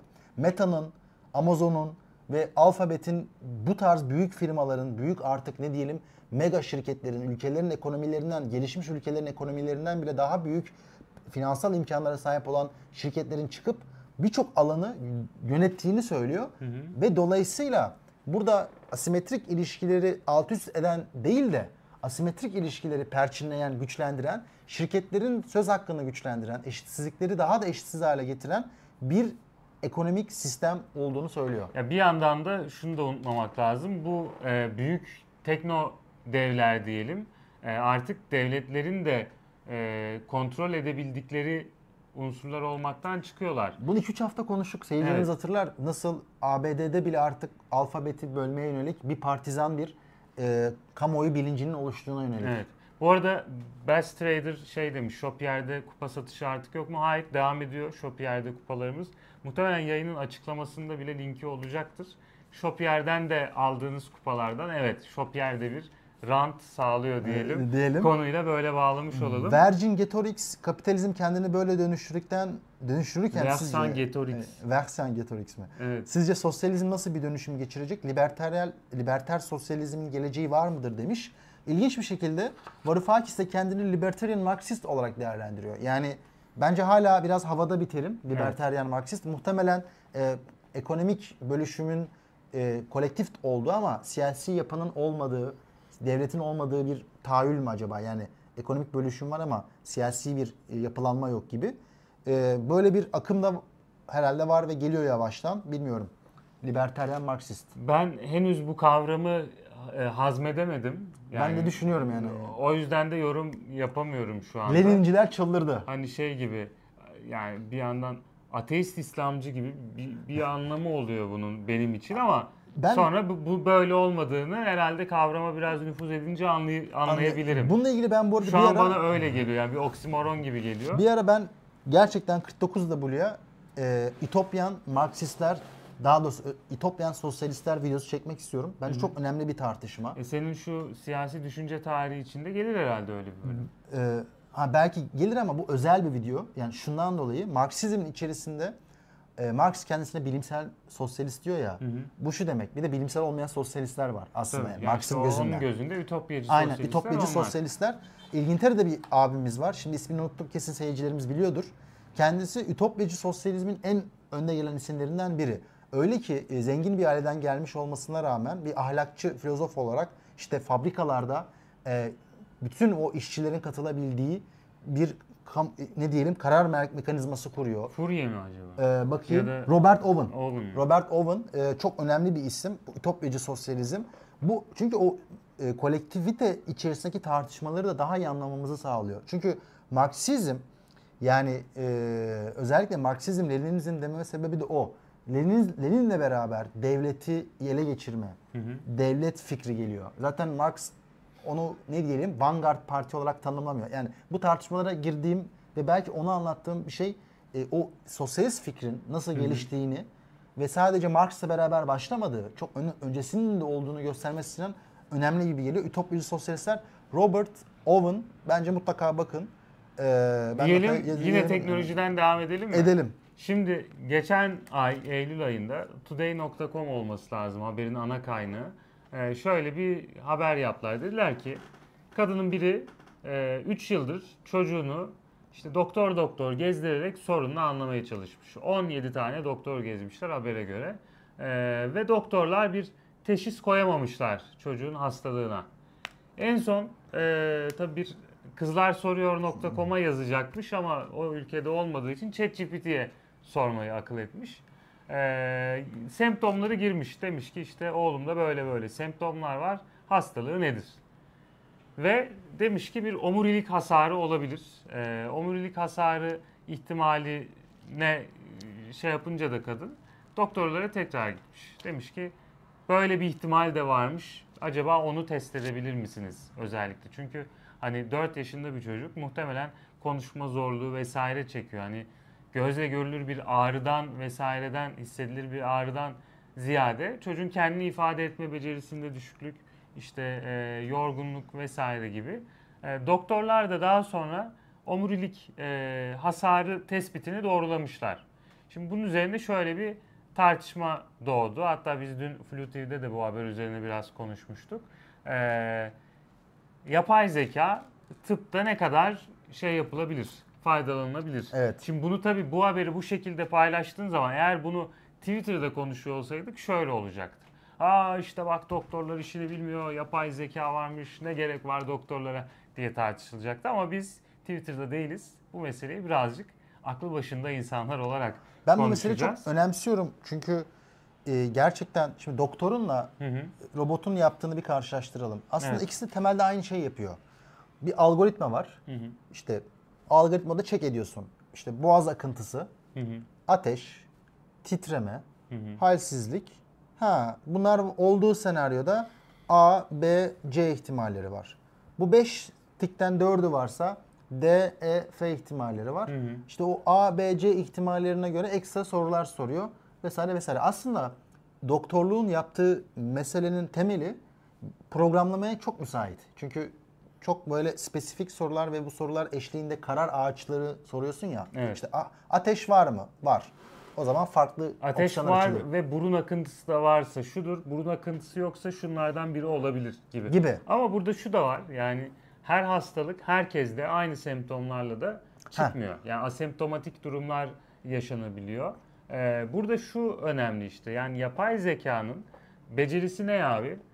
Belki e, binlerce, milyonlarca veriyi okuyabilmek Evet. ve bunu hafızasında depolayabilmek. yani yapay zekanın bir doktora göre avantajlı olduğu kısım yine bir amelelik kısmı diyelim biz buna. Tabii canım yapay zeka Ee, amelidir yani. Bu kısmı yaptığı senaryoda yine bunu bir doktorun gözleminde yani bir değerlendirmesinde bir e, ne diyelim doğrulaması ile birlikte kullandığında işleri hem çok hızlı bir şekilde e, görebildiğin yani iş yapma hızını arttırdığın hem de doğruluk oranını da teşhisteki e, kalite oranını da artırabildiğin bir senaryo oluyor. Niye söylüyorum bunu? Ya şimdi e, doktora gidiyorsun bir ağrı için. Diyelim ki önce hadi standart e, operating procedure'ı uyguladık. Standart süreç şöyle işliyor. Önce aile hekimine gittin. Şikayetinden bahsettin. Ya aile hekimi kendince bir teşhis koydu ve ilacını yazdı yolladı. Ya da dedi ki senin bu hastalığın işte aslında dahiliyenin e, alanı. Senin dahiliyeye görünmen lazım. Sonra gittin dahiliyeye. Göründün. Bazen şöyle bir ihtimal çıkabiliyor. Ya senin sorunun aslında dahiliyelik değilmiş. Sen bir kalp damar cerrahiye gitsene diyebiliyorlar. Şimdi dolayısıyla burada ne olmuş oldu? Yanlış yönlendirmeden dolayı bir zaman kaybı oldu. Yapay zeka burada bu tip zaman kayıplarını e, ve doktor için doktorun harcadığı emeği, doktorun harcadığı süreyi ciddi ölçüde düşürebilecek bir opsiyon. Opsiyon. Ben bununla ilgili birkaç makaleye baktım e, bugün yayına hazırlanırken. Yani tıpta yapay zekanın kullanım alanları nelerdir diye e, ilginç şeyler gördüm. Yani Bu- bundan 5 öyle- sene bu öncesinde Çok önemli bir tartışma yani. Evet. Bu- yani onu söyleyelim. Bundan 5 sene öncesinde abi şunu yazmışlar e, tıp e, araştırmacıları. Demişler ki ya yapay zeka mesela işte asistanların not tutmasında daha şey olabilir, yardımcı olabilir gibi.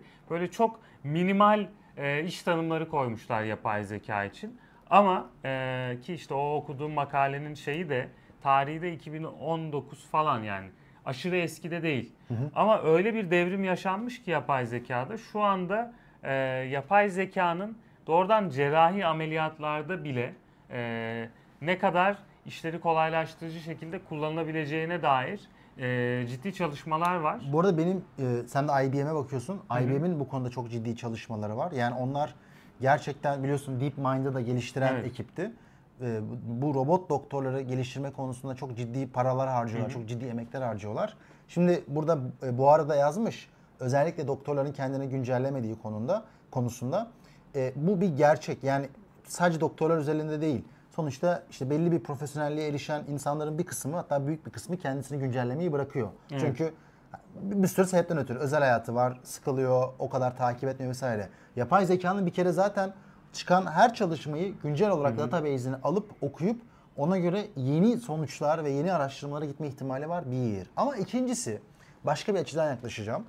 Yapay zekanın özellikle biyomedikal çalışmalar ve genetik çalışmalarla birleştiği noktada insanların gen havuzundan veya aile gen havuzundan yola çıkarak ve oradaki bütün matematiksel hesapları o ameleliği yaparak senin karşılaşabileceğin hastalıkları ve bu hastalıklarla karşılaşma ihtimalini önceden tespit edip Evet. senin hangi hastalığa yakın olduğunu anlayıp senin ailende şeker mi var? Şekere yatkınlık mı var? Veya senin ailende kalp krizi, kalp damar hastalıkları veya kanser riski veya bilmiyorum artık her neyse bunlara yatkınlık varsa bunların ihtimalini de hesaplayan ve sana bu sonuçları, bu raporu gösterip buna uygun yaşam tarzını, buna Evet, evet. uygun beslenme tarzını Şu yapman anda gereken yapay doktorlar zekanın var. en çok kullanıldığı alanlardan birisi de böyle kişisel reçeteler. Yani reçete değil de tretman diyeyim. Ne, ne- rejim ya da diyet diyebiliriz buna. Yani senin için şöyle şöyle hastalık riskleri var.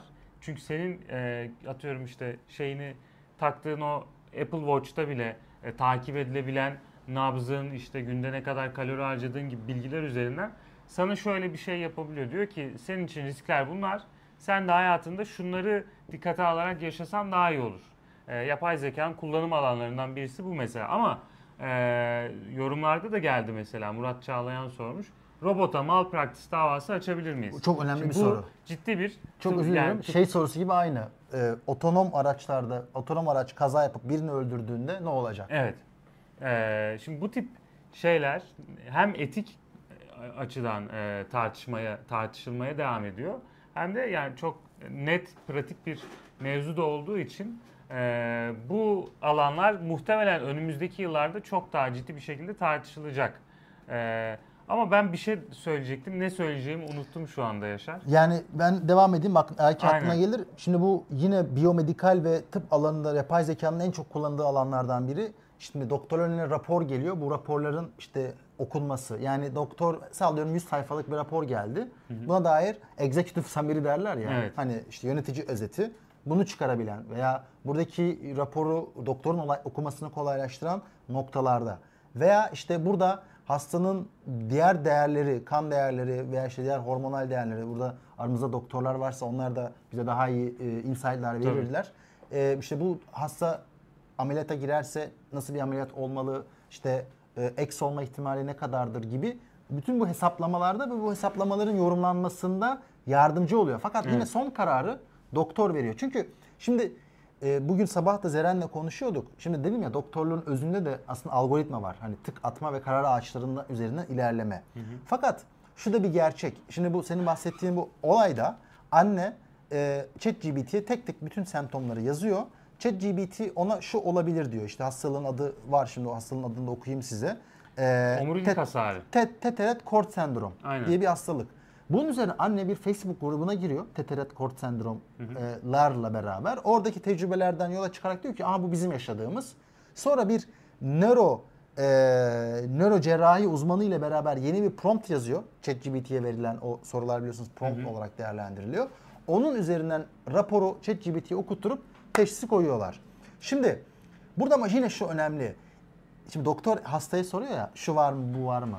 İnsanların kendisini self evaluate kendisini değerlendirebilmesi de ayrı bir de- yetenektir aslında. Yani Tabii. herkes kendisinde bu semptom vardır, bu hastalık vardır, bu acıyı hissediyorum, Bir şöyle hissediyorum gireyim mi buraya? diyemiyor. Gir. Şimdi temel doktora gitmiş. Heh. Tam bir Sinan Engin gibi anlatacağım bu fıkrayı. Doktora demiş ki ya elimi şurama bastırınca ağrıyor demiş. İşte sonra demiş ki işte başka nasıl e, semptomlar var. İşte demiş elimi dizime bastırınca da ağrıyor. Ne bileyim elimi diğer elime bastırınca da ağrıyor. E, bunun tabii farklı versiyonları var. Benim versiyonumda sorun şu. Temel bu şikayeti şey diye geliyor. Yani vücudumun her yeri ağrıyor. Elimi nereye bastırsam ağrıyor. Ama sorun hani işte parmak ucunun e, ne diyelim incinmesi. Evet. Şimdi hasta hakikaten bazen öyle bir modda oluyor ki yani e, ağrıyan yerinin neresi olduğunu teşhis etmekte bile Evet. aciz olabiliyor. Benim az önce unuttuğum, şimdi hatırladığım mevzu da şu. Şimdi benim sanayi devrimi videosunu izleyenleriniz hatırlar ama genelde hikaye şudur abi. Sanayi devriminde iş gücü maliyeti çok yüksektir. Evet. Ee, sermaye yüksektir ve ham madde sınırsıza yakındır ya da ham madde çoktur diyelim. Şimdi böyle senaryolarda ne olur abi? İş gücü maliyeti çok yüksek olduğu için e, iş gücüne vereceğin parayı teknolojiye yatırırsın. Yani dersin ki bu işte e, bir kişi daha fazla çalıştıracağım ama e, bu işi yapabilecek bir makine icat edeyim. Yani son 400 yıldır insanoğlunun özellikle iş yapan, iş yaptıranların, işverenlerin kafası böyle çalışır. Şimdi doktorluğa geldiğimizde senaryo şu. Dünyanın her yerinde doktor hem az bulunan hem de görece, şimdi Türkiye'deki doktorların tepkileri olabilir bu cümleye ama görece diğer mesleklere göre daha e, pahalı bir iş gücü. Çünkü yetişmesi de zor bir iş gücü. E, böyle bir senaryoda doktorun yaptığı işi yapabilecek bir makine icat edebilmek ya da işte makine yerine burada yapay zekaya o işi yaptırabilmek e, ciddi anlamda kar getirecek bir iş olduğu için biyomedikal alanında hem robotlaşmanın hem de yapay zekanın e, çok ciddi bir e, yatırımcısı var Yaşar. Evet. Yani bu iş işte IBM'den bahsettin, onların öncülüğünden bahsettin. Hakikaten şu an bütün dünyada e, ne denir? Otom, ot- ne? Otomatizasyon. Hı. Otomatizasyon değil ya bunun bir... Otonomlaşma diyelim. e, aynen. E, Otomatizasyon. bu hikayenin en yüksek olduğu alan tıp abi. Tıp. Çünkü Hatta işte yani insan maliyeti yüksek ya. e, tıpta yapay zeka diye bir dergi bile çıkarıyor araştırmacılar. Yani bir dergi çıkarılıyorsa o Evet. dergi muhakkak bir e, fon bulabiliyor, bir Tabii ki. sponsor bulabiliyor demektir. Şimdi tıp gibi e, iş gücü emeğinin yani iş emeğinin yüksek olduğu ve ve- iş istihdamının ve iş ne diyelim işçi istihdamının zayıf olduğu yani Aynen. yetmediği. Yetmediği sektörlerde çıktı da çok şey yani insan canı sonuçta ve hani insanlar bu konuda milyar dolarlarını dökebiliyorlar e, hastalıklarına ve hasta olanlara bağlı olarak çok da karlı bir sektör. Burada ama bir parantez açmak istiyorum. Şimdi demin o fıkraya Otomasyon bu Ha, arada. Fıkraya gireceğim. Bizim e, yazmış seyircilerimiz de. Seyircilerimiz maşallah var. Her şey Google gibi ne sorsak cevap Hakikaten veriyorlar. ya, çok iyiler ya. E, şimdi bahsettiğim fıkrada nasıl doktor bazen Hı hı. o insan kendisinin sorunlarını tanımlama, tanımlayamadığı için tecrübesinden yola çıkarak bir şeyleri anlayabiliyor ya. İkinci bir nokta daha var. Aslında abi açıkça konuşalım. Doktorluk bir zanaattır. Yani doktorluk bir ilim kadar bir zanaattır. Nasıl bir zanaattır? Yani bazen hastayı dinlemektir. Bazen hastanın korkularını gidermektir. Bazen hastaya öyle bir yaklaşırsın ki ameliyat olması gereken bir hastaya şunu anlatmak vardır. İşte yüzde 45 şöyle olacak. Şunu keseceğiz, bunu biçeceğiz Sen falan Patch diyeceğiz, Adams'ı mı diyeceğiz. izledin Yaşar son zamanlarda? Yok izlemedim ama Güzel filmdir bu arada. e, yani bir de hastayı orada bir sakinleştirmek ve Evet. onu dinleyip sonuçta kendi canını emanet eden o insanın kaygılarını yatıştırmak var. İşte bunu robot ne kadar yapabilir? O yüzden bence sağlık konusunda o insan ve insan ilişkisinin önemi her zaman olmaya devam edecek. Evet. Doktor orada bir zanaatçı gibi, bir usta gibi, duygusal anlamda da destek veren bir insan gibi olmaya devam edecek. Çünkü doktorluğun bir kısmı da aslında bu. Yani o o iletişimin kendisi. Çünkü e, işte siz bir şeye gittiğinizde size böyle yazılar gelecek falan filan falan filan. İşte şu olacak, bu olacak, şunu kullanacaksın. Bir bunu demek var. Bir de o insani yaklaşımla beraber insana bir şeyler anlatmak var. Dolayısıyla o e, doktorluğun da bir zanaat olduğunu, insani bir Evet. zanaat olduğunu unutmamak lazım. Diyelim ve artık son haberimize Filmin adını geçelim mi? soruyorlar. Patch Adams diye bir film. Robin Williams'ın filmiydi. Ya güzel dedim de hani çerezlik bir film. Ee, yine de izleseniz bir şey kaybetmezsiniz. Bu arada Hamza'ya teşekkür ederim. Vahite Zemzem demiş. Hakikaten İstanbul'da su yok bu aralar ya. Bunu bir gün konuşalım. konuşalım, konuşalım, Yani, bir ara konuşalım. e, barajların doluluk seviyesinin dibe indiği bir dönemler. Sefa'ya selam demiş. Sefa dediği ya Safa'dır ya da gerçekten Sefa'ysa da hangi Sefa olduğunu ben bilmiyorum. Yaşar senin sakalın dinden mi dönmüş diye bir soru var. Onun ne anlama geldiğini de ben de anlamadım. Hani çözemedim. dine dönmüş de olabilir. Hani dinden dönmüş, dine gibi. dönmüş. Ee, şöyle bir şey yapalım o zaman abi. Zaten bir saati geçmişiz. Artık son haberi de konuşalım. Çin haberini konuşalım. haberini- Yavaştan bitirelim.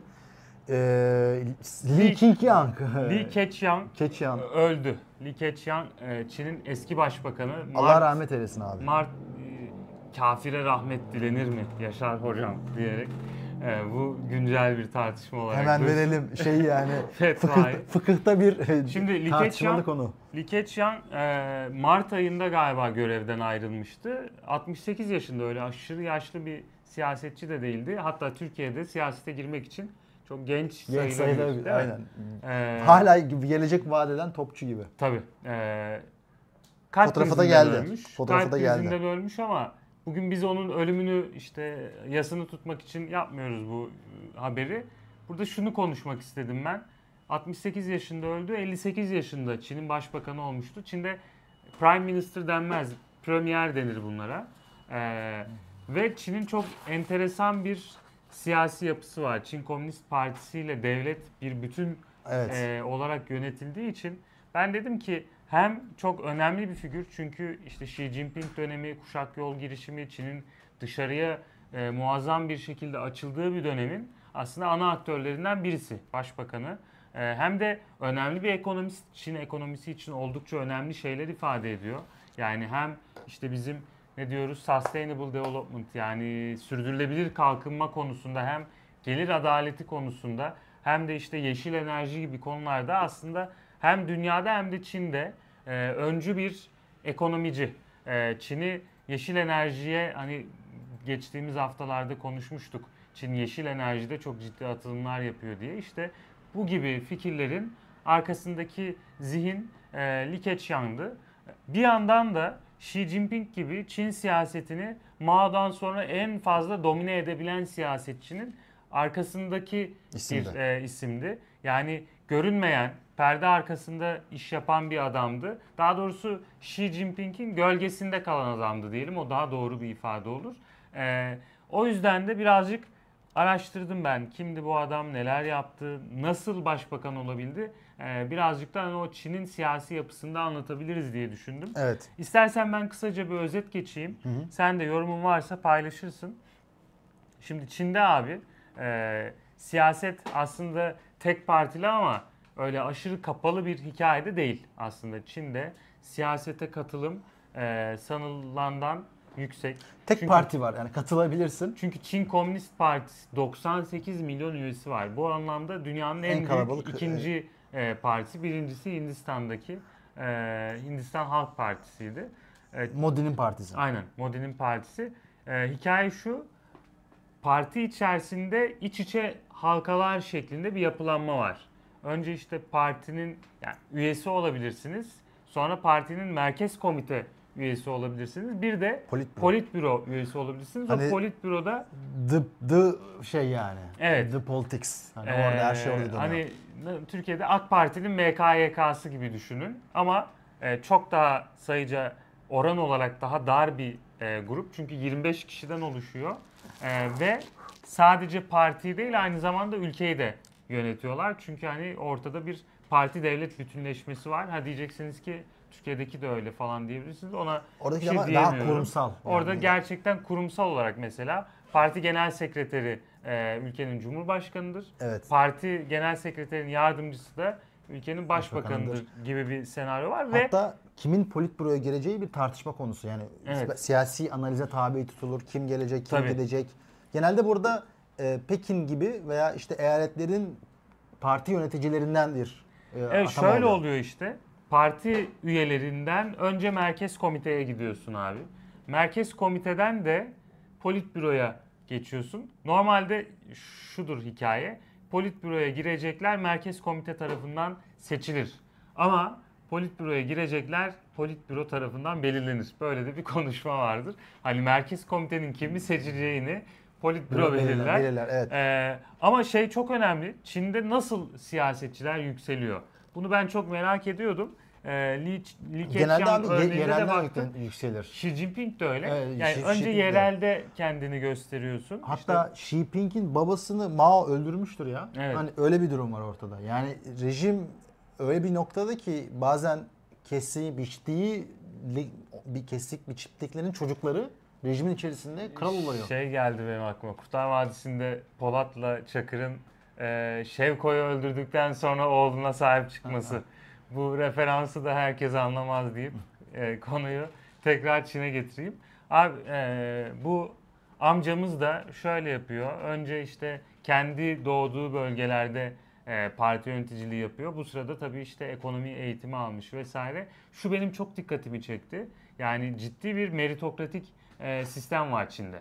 Ya hatta Xi Jinping'in e, şu anda ülkede inanılmaz bir güç temerküzüne sahip olduğu esnada bunu yaparken de çok ciddi bir yolsuzlukla mücadele kampanyası yaptığını görüyoruz. Yani Xi Jinping'in gücü eline almasının yollarından biri mesela yolsuzlukla mücadele ki bununla ilgili de yine hani fıkra diyeceğim ama şu şöyle bahisler anlatılır. İşte birisi öbürüne önceden diyelim ki ya bizim bir demir çelik işi vardı. Ee, bununla ilgili sen bize nasıl yardımcı olabilirsin dediğinde öbürü de işte ya bizim şu ihale vardı. O ihaleyi bize verirseniz biz de devlete şunu veririz dediği senaryolar Xi Jinping döneminde bayağı azaldı Abi diyorlar onu ama ben e, biraz şerhle karşılıyorum. Biraz şey gibi geliyor da. Hani Xi Jinping'in kendi kültünü oluşturmak için kullandığı Evet. argümanlardan Ya burada biri bu. şu var. Yolsuz. Çünkü ya bir yandan kendini işte ömür boyu başkan ilan Hı hı. ediyorsun. E bir yandan da işte biz böyle yolsuzlukla, şöyle güç temerküzüyle, Tabii. böyle işte insani e, fırsatların, insani çıkarların, kamu çıkarlarının ötesine ahlaklı despot diyelim Öne- biz buna. Yani aydın ve ahlaklı despot e, şeyi çiziyorsun, portresi çiziyorsun. Xi Jinping'in güçlü bir muhalif e, rakibi vardı. Yani parti içi muhalefette güçlü bir rakibi vardı. E, 2017'ler olması Tasfiye oldu. lazım. Tasfiye olması tamamen bu anti-corruption e, kampanyasına bağlanarak tasfiye ettiler adamı. Hikaye şu yaklaşık 1 milyon e, yolsuzluk vakası inceleniyor mesela Çin'de. 1 milyon 18 bin yazmış. Burada şey e, ne demiş hemen söyleyeyim.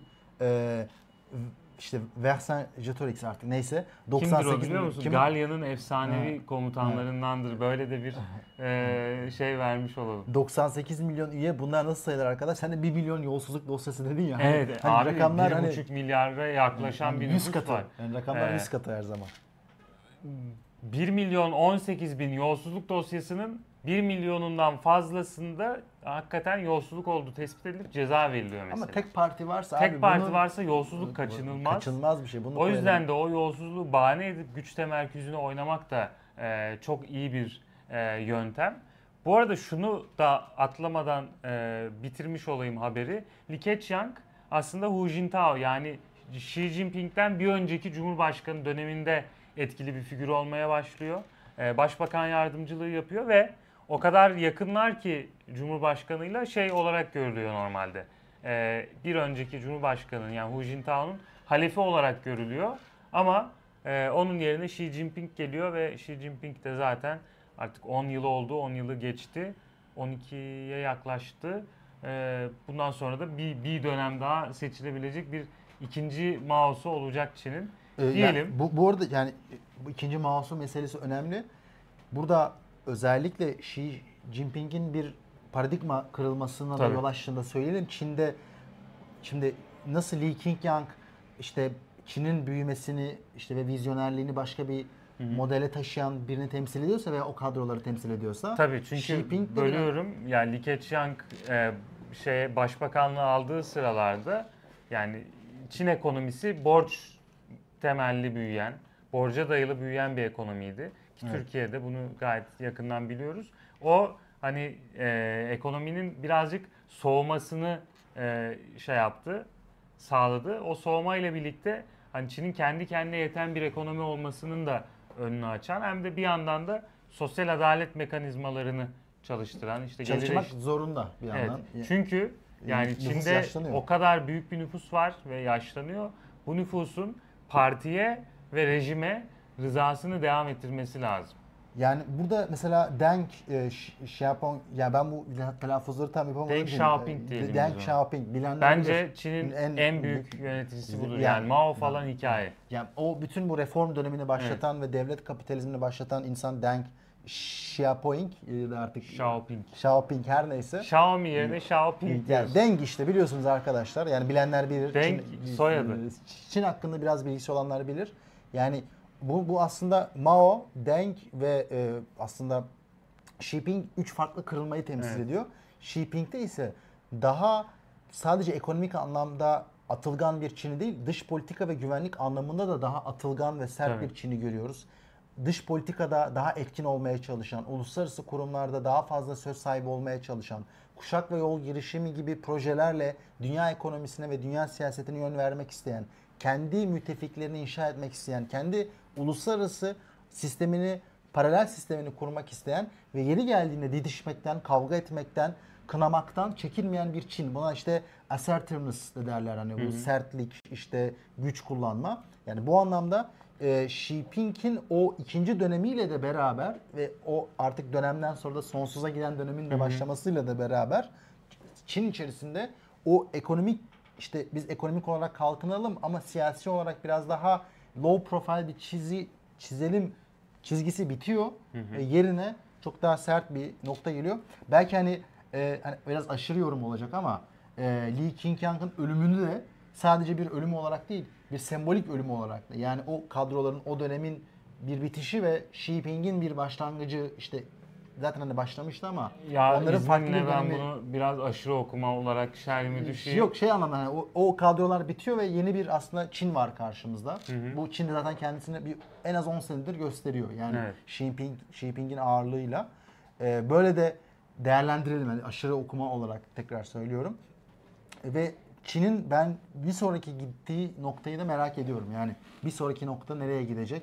Ee, nerede olacaklar? Bilmiyorum. Diyelim yayının artık sonuna geldik. Yaşar bu yayını şöyle bir değerlendirmek istiyorum ben. Bak bu sefer her gelen e, bağışa o 100 lira Gelmedi demedik abi. Gelmedi. ve gelmedi abi. Gelmedi. Ee, Gelmedi. Yani biraz Değil- daha coşkulu olunca daha fazla geliyor. Burada çalışan bir algoritma var arkadaşlar. Yani Yaşar ne kadar coşkulu, ne kadar e, keyifli sizinle interaksiyona giriyorsa o kadar çok etkileşim oluyor, o kadar çok yorum geliyor, e, o kadar çok izleyici e, yayında kalıyor. Bugün mesela çok daha haber odaklı gittik, analiz odaklı gittik. O kadar da çalışmadı diyordum Oo, ki Murat Murat Bey 10 doları fişekledi. bana Fişekle- nazire yapmaları Fi- fi- fi- diyorum aynen artık. fişeklendi 10 dolar. Bak beni de fişekledi şu an. Murat Bey o fotoğraf e, bakıyorum bayağı karizmatik bir fotoğraf. Ne diyorsun? Yani 8 pikselden o karizmatiği Ben aldım.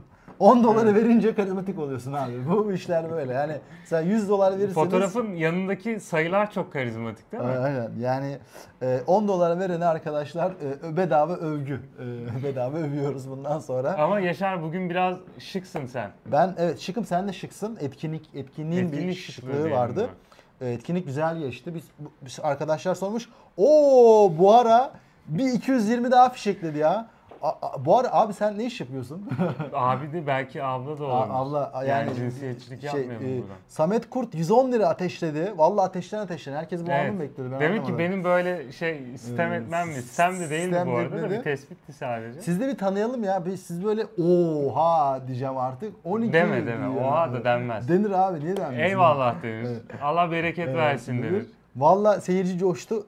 Işıl Aras 12 euro gönderdi. Çok teşekkür ederiz Işıl Aras Hanım. Ee, çok teşekkür ederiz. Sizin de fotoğrafınız müthiş güzel. Evet. 12 dolar Gözlüğü ben önce- çok beğendim. Evet, Samet'in de gözlüğü güzel. Hamza Hamza, Şeker. mükemmel bir e, H harfi o. Sek- Sokrates dergi yayını gibi oldu ha demiş biri. Like basmayı da unutmayın arkadaşlar. Like butonunu 200'e fırlatalım. Ee, yine sizler devamını getiriyorsunuz. Şöyle bir şey oluyor abi. Bak bu yayının başında hem e, işte chat üzerindeki etkileşimin artması, hem yayının beğenilerinin artması, ne bileyim işte oradaki kalbe tıklamaları vesaire bunlar bizim yayının daha fazla insanın önüne düşmesini sağlıyor. Evet. Daha fazla insanın ön- önüne düştükçe de daha fazla insan izliyor bizi. Ee, etkileşimin böyle bir tarafı var. Yani biz öyle kendi kişisel tatminimiz için ay 140 beğeni bunu beğenmiyoruz 300 olsun demiyoruz. Ee, bu yayın daha fazla insana ulaşsın istediğimiz için. Ben YouTube abi onun için istiyorum. Onun için de istiyorum ben. Ben E, kendi eyvallah, kendime ben seni yarışa giriyorum. Yarışa giriyorum ben kendime. Oh bu ara bir 220 lira daha e, fişekledi. E, Vahidi yedirmeyiz. Flu'dan geldim. E-ticaretle uğraşan bir bayım. Abi Evet. diyebiliriz o zaman. Aynen. Ara. Allah bol kazançlar versin Buhara Bey. Ee, tabii şaka yapıyorum. Ben sadece sizi de sadece böyle müstehar isimleriniz ve müstehar profil resimlerinizle tanımak değil. Yalnız o samimice- logo da çok iyi değil mi abi? Abi logo Çok yakışıklı bir logo diyorum. yaptırmış diyorum. Samet Kurt yayını bu şekilde devam etmesi bence daha güzel. Teşekkür edilmiş. Teşekkür ederiz Samet. Ee, 13 aydır üye senin resmini koymuş. Ne diyorsun? Şöyle e, biz o bir ara çok şey geldi. Benim yanımdaki resim neye göre seçiliyor diye. E, kanalda üye olarak geçirdiğiniz süreye göre rozetleriniz var arkadaşlar. İşte yeni üyelere Yaşar ro- rozeti veriyoruz. Çünkü kanaldaki en yeni e, konuşmacımız Yaşar. Eski üyelere, daha eski üyelere bir zamanlar kanalda olup şimdi video çekmeyen arkadaşlardan Safa'nın e, rozeti geliyor. İşte İbrahim'in var. Bir yıl ve üstü olanlara benim rozetim veriliyor. Niye veriliyor biliyor musun? Niye? Çünkü bir yıldan iki yıla kadar bir kişinin rozeti. Seninkisi ilk bir ay. Evet bir ay. En uzun benim rozetim kalsın diye onu ben öyle seçtim. Ee, Güzel. Ee, Ankara'ya gelecek misiniz demiş Emperor. Ee, inşallah geleceğiz diyelim. Etkinlik yapmak istiyoruz. Hep Ankara'da aklımızda. Berfin de demiş Ankara'ya gelin. Ee, ben sadece Ankara değil Türkiye'nin dört bir yanına gelmek istiyorum. Ee, Evet. Bunu hep söylüyorum. Diyarbakır'a da bir Bu- etkinlik aynen, yaptık. Bursa, Şahane olur bu. Diyarbakır, e, ne Sen bileyim, geçen hafta bir Diyarbakır'daydın. Diyarbakır'daydım. Etkinliğe katılmıştın. keyifliydi gerçekten. Kaç kişi vardı Yaşar? 50 kişi vardı. 50 kişi. Bugün 90 kişi vardı. Evet. Diyarbakır'da da 50 kişi toplayabilir miyiz Abi sence biz? zorlasak toplarız bu arada. Hani e, bence Diyarbakır'da bir şeyimiz var bizim. E, takipçimiz var diye düşünüyorum. E, Bursa'da, Adana'da da var. Hani Evet. analitiksen görüyoruz Bursa, Adana kısımlarında. Vallahi yapmak istiyoruz. Hediye yürekler geldi. Yayın çıldırdı. E, bu ara hediye yürekler şey yaptı. Bakın canlı izlerseniz böyle hediye yüreklerinin bir parçası olabilirsiniz. E, ben de ödediğim paraya göre zannediyordum. Yok Keymakers. Geçirdiğiniz üyelikteki sıraya bağlı. E, Osman Şair bu ara bizi de gör diyor. E, bu ara bizi diskoya götür diye birazdan chat çıldıracak. Şöyle yapalım. Zaten artık bir buçuk saate yaklaşıyoruz. Ee, böyle Yani. bu son goygoylamalarla birlikte ben birazcık da e, bugün rejideki Umut Boran'a ve Umut Zeren'e teşekkür etmek Bu çocukların istiyorum. harçlığı çıkacak arkadaşlar. Ee. Bu çocuklar okuyor. Okuyor. Boğaz içinde okuyor. Bilkent'te okuyor. Yani e, değil mi bir yandan harçlığı. Bilkent'te burslu okuyor bu arada Umut Boran. %100 burslu. Ha, öyle şey Hem Amerika de- şey değil diyorsun. Hem de Hani derece öyle- öğrencisi. öyle- hani boş değil zengin diyorsun. çocuğu ona şeye gerek yok demeyin. Ee, boş adamlar yok kanalda. Evet. Ee, bir yandan da arkadaşlar e, bir yavaştan bitirelim isterseniz. Evet. Her şeyi konuştuk dünya gündemine dair. Bir sonraki programda neler oluyorun yeni bölümünde görüşmek üzere. Kendinize iyi bakın. Size iyi hafta sonları diliyoruz. Cumhuriyet Bayramınızı Aramızda şimdiden kutlarım. Ee, Cumhuriyetle kalın. Cumhuriyet fazilettir diye böyle üst üste peş peşe özdeyişler bırakıyorum. Ee, Ee, evet. Güzeliz ya. Ve bitişe denk gelmişim diyor. Allah Can- olmayanlara da Versin. versin Cumhuriyet. Merve Aslan e, 8.30 gibi başlıyor. 8.30, 8.35 genelde o saatlerde başlıyoruz. Artık fixledik değil mi? Her Evet. cumartesi saat 8.30. O zaman haftaya cumartesi bir maniniz ve bir manimiz olmazsa saat 8.30'da görüşmek üzere. randevulaşmak üzere. İyi Denkleşik. seyirler. Görüşürüz.